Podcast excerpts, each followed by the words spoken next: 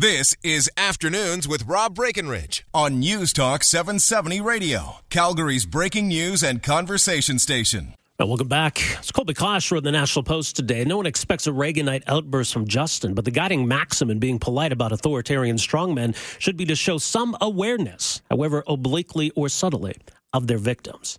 And there was none of that. Here's the statement. I want to read some of this. This was put out by Human Rights Watch over the weekend. Uh, and this is a group that is certainly willing to criticize U.S. policy. I think it's important to note what they have to say about Castro's legacy and the importance of noting this. During Castro's rule, thousands of Cubans were incarcerated in abysmal prisons. Thousands more were harassed and intimidated, and entire generations were denied basic political freedoms. Cuba made improvements in health and education, though many of these gains were undermined by extended periods of economic hardship and repressive policies. As other countries in the region turned away from authoritarian rule, only Fidel Castro's Cuba continued to rep- repress virtually all civil and political rights. Castro's draconian rule and the harsh punishments he meted out to dissidents kept his repressive system firmly rooted in place for decades. The repression was codified in law and enforced by security forces, groups of civilian sympathizers uh, tied to the state, and a judiciary that lacked independence. Such abusive practices generated a pervasive climate of fear in Cuba, which hindered the ex- ex- uh, rather hindered the exercise of fundamental rights and pressured Cubans to show their allegiance to the state while discouraging criticism. Many of the abusive tactics developed during his time in power, including surveillance, beatings, arbitrary detention, public acts of repudiation, are still used by the Cuban government. It goes on to point out here that for decades, Castro was the chief beneficiary of a misguided U.S. policy that allowed him to play the victim and discouraged other governments from condemning his repressive policies. While the embargo remains in place, the Obama administration's policy of engagement has changed the equation, depriving the Cuban government of its main pretext for repressing dissent on the island. That's the legacy of Fidel Castro.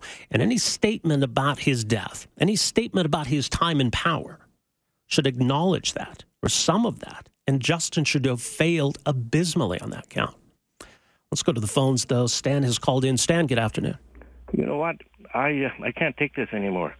Your your view and, and your discussion about Castro, I think, is not it's way off base, but it's off onto a uh, an odd tangent. Oh, those are he, facts, Stan. That that was Human Rights Watch I was quoting there. Oh, You're aware of who that is? Yeah, you know, mm. there's, okay. there's all of Florida all the Cubans there, they keep coming up with stories against Castro. You know what? Castro saved the, the country. It would be another Haiti. It was totally owned by United States and, and foreign people. He's one of the few people that took back a country. What a guy! Was he a dictator, Stan? Well, he was a benevolent dictator. oh, benevolent dictator. benevolent dictator. What about the people who died under Castro's reign? What about the people, people who are arbitrarily in, United States died at his hands? Stan died at his hands. United States has more people uh, incarcerated than the, in the rest of the world. And we are there political prisoners? Are there political prisoners in the United States? You know what? If you were there political in the United States, that's considered a political action. really? Okay. Are, were there political prisoners in Castro's Cuba? Well, of course there are. He Did people have basic freedom of any kind? Freedom of speech, freedom of association. Did those he, exist in Castro's Cuba? You know what? Freedom of religion. A, a, group of people, a culture of people, primarily Spanish, maybe a little bit uh, uh, you know, from Portugal. That's the way they live. Like, oh, like they Frank, like it that way. He just I followed see. sort of the level of Franco. All of South America, Central America, they have weird, weird political systems. They're they're all extremists. Like one to one, they're good people, uh, but yeah. you get them in a group. So they, they didn't mind being oppressed. It like one group will oppress the other group, oh, no matter boy, who wins. Stan, this is quite the spin. Um, you know, Castro promised uh, free elections. He, he, never did deliver on that, did he? Well, I don't know what kind of elections he had. You know, he's going to be free elections? on the level of Queen Elizabeth. Yeah, he's going to let's put him on the dollar bill. Stan, appreciate the phone call. Wow. There you go. There are people like that out there. I don't know if Trudeau is intentionally pandering to them or just accidentally. But holy cow, I almost thought Stan was was pulling my leg a little bit there. I was kind of waiting for the punchline. Uh, didn't come, unfortunately. So there you go. They, they, they didn't mind it. They, they like it. They like living under that. He's, you know, he's basically Queen Elizabeth. What a great man.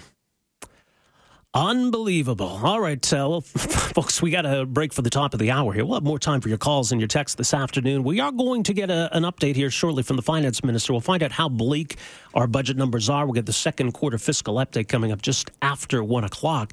Uh, time now, though, for great ideas brought to you by Park to Go Value Valet. No need to search for an empty parking spot with door to door drop and go valet service. Reserve and save at parktogo.ca.